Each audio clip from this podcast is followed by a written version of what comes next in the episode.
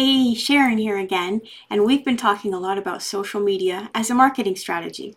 So today I want to answer the question that I've been getting, and that's how much time do you actually need to spend doing social media every week? Let's do it. Welcome to the Ask the 401k Experts podcast, where you get strategies, resources, and best practices for growing a successful and compliant 401k practice. And now, here's your host, Sharon Pivirotto. So, a concern I hear a lot from advisors is that they don't have time to be active on social. And I totally get that. But the reality is, social media, social media marketing, is a marketing strategy. And according to a study posted on the Kitces website, the typical advisor is spending approximately 14 to 20% of their time on marketing. So, say you work 40 to 45 hours a week, maybe 8 to 10 hours of those should be on marketing. But from what I understand, the typical advisor is also shooting for a 10 to 20% increase in revenue each year.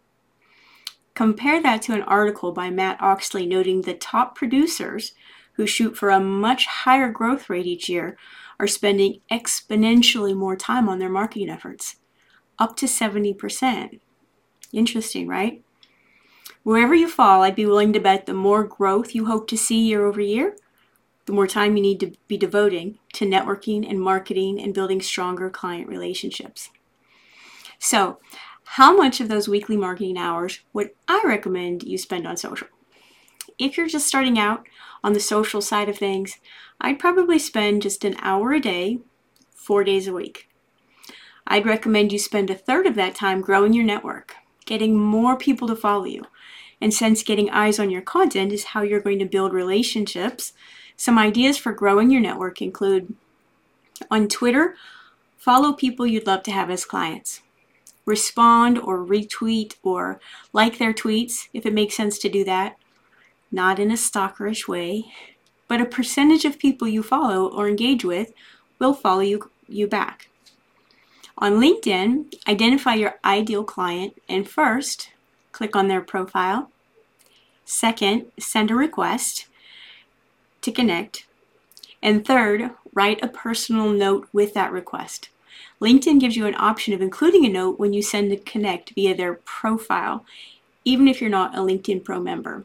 So, sending connection requests to just five new members each time you're on LinkedIn will help you start to grow your network.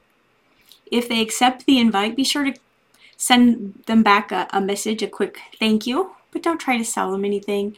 Don't try to get an appointment or ask them for favors when they still don't even know you. They've already just done you a favor by accepting your request. If anything, send them a couple of articles they might find interesting. Just pure value. Now, the other two thirds of your time should be spent on posting, posting to Twitter and LinkedIn. Those are the two platforms I recommend. You might have others you prefer, but that's where I'd start.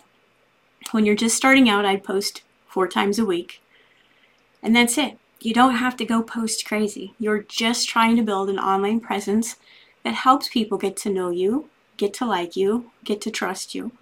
At some point in an upcoming episode, we'll talk about how you move followers from social to your prospect list and then client list. But that's for another episode. And if you want to see a sample calendar of what I would post online, head to 401kbestpractices.com. And in the VIP resource library, you'll find a calendar, a sample calendar for the month of July, with the posting frequency we just discussed and samples of what you might post there. Tomorrow, we'll talk about what to post.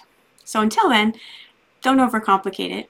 Post four times a week and spend a little bit of time growing your network.